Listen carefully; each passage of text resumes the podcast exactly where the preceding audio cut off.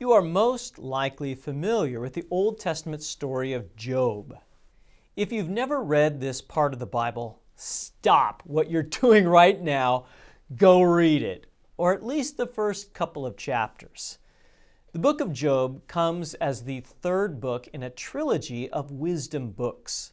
Each of the three books, Proverbs, Ecclesiastes, and the book of Job, are all necessary to tell the one story of God's wisdom and how life works best. Proverbs begins with Lady Wisdom crying out to all the simple and the foolish to come to her and learn wisdom. Wisdom is God's free gift for all who will be trained by it. Lady Wisdom is like this brilliant teacher who lays before her students the cause and effect nature that God has woven into creation. Common sense truths like hard work is rewarded with happiness, fruitful results, and even riches, while lazy hands brings poverty. Lady Wisdom leads her students into the goodness of following the rules and the blessings that come from aligning oneself with reality, since God has created things with order, justice, and goodness. Follow in His way, and you will succeed and have a happy life.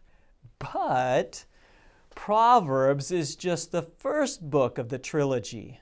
The second book of Ecclesiastes takes on the voice of a critic who has found a flaw in the system of cause and effect. Oh, the race does not always go to the swift, nor does wealth always come to those who work hard.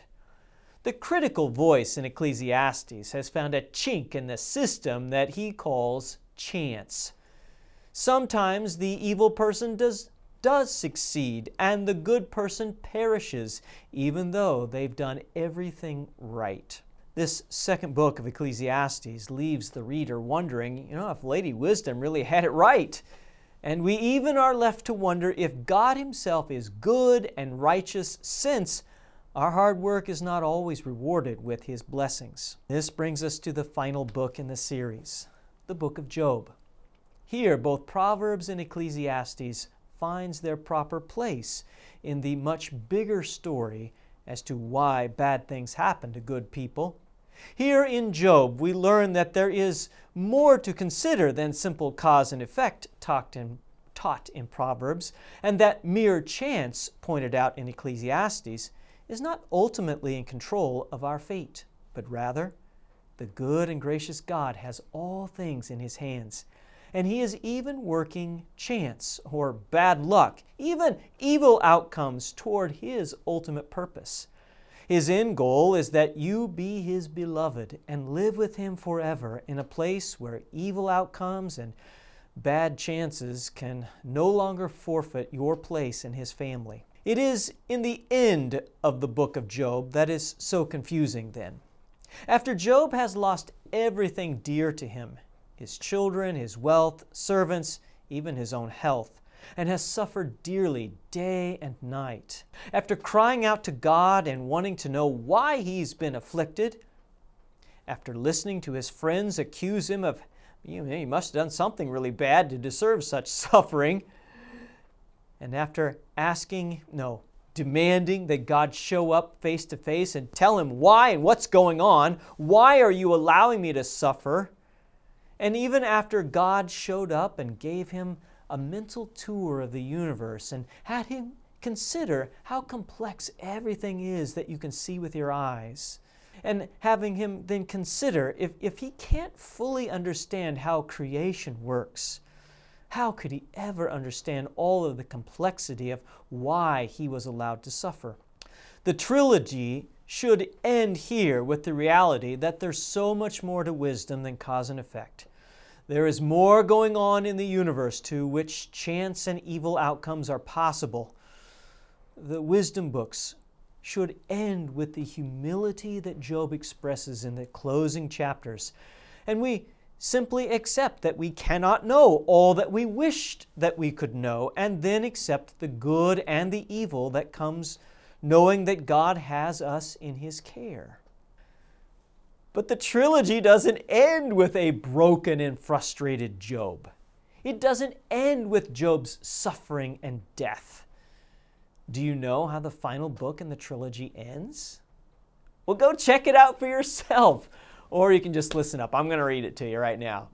It says, After Job had prayed for his friends, the Lord restored his fortunes and gave him twice as much as he had before. All of his brothers and sisters and everyone who had known him before came and ate with him in his house. They comforted and consoled him over all the trouble the Lord had brought on him, and each gave him a piece of silver and a gold ring. The Lord blessed the later part of Job's life more than the former part. He had 14,000 sheep, 6,000 camels, a thousand yoke of oxen, and a thousand donkeys. And he also had seven sons and three daughters. The first daughter he named Jemima, the second Keziah, and the third Keren-happuch. Nowhere in all the land were there found women as beautiful as Job's daughters, and their father granted them an inheritance along with their brothers. After this, Job lived a 140 years. He saw his children and their children to the fourth generation. And so Job died, an old man and full of years. Wait, what? Why did God bless Job more than he had at first? It wasn't a reward for having passed a test or having suffered so much now I feel bad, I'm going to make it up to you. No, the blessings were for no other reason than this is the nature of God and the gift that He wanted to give His beloved. Job's renewed life was amazing, but it will hold nothing compared to the renewed life that awaits us when Jesus comes again the beauty, the wealth, the strength, the insight, the family, the wisdom, the love that awaits all who belong to God through His Son Jesus are given to us not as a reward for having passed the test of suffering here in this life, but they are gifts of grace from the good and gracious God who simply loves us. The wisdom books teach us that there is a cause and effect way about creation and that chance can turn it all upside down, and who knows why or when. But in the end, God, through His Son Jesus, sets all things right again, and we will be blessed beyond our imagination simply because He would have it so. Because He is love, because He is good, and has the power to right all things and bring all things under His control. The death of Jesus and his resurrection are the proof of his wisdom and the down payment of what is to come. So may the Lord bless you and keep you in all of the highs and the lows of this life. And may your heart be strengthened by the Holy Spirit to trust that in the end you will be renewed and restored and live with God in unending joy. Hope to see you all then this weekend in Bible study and worship.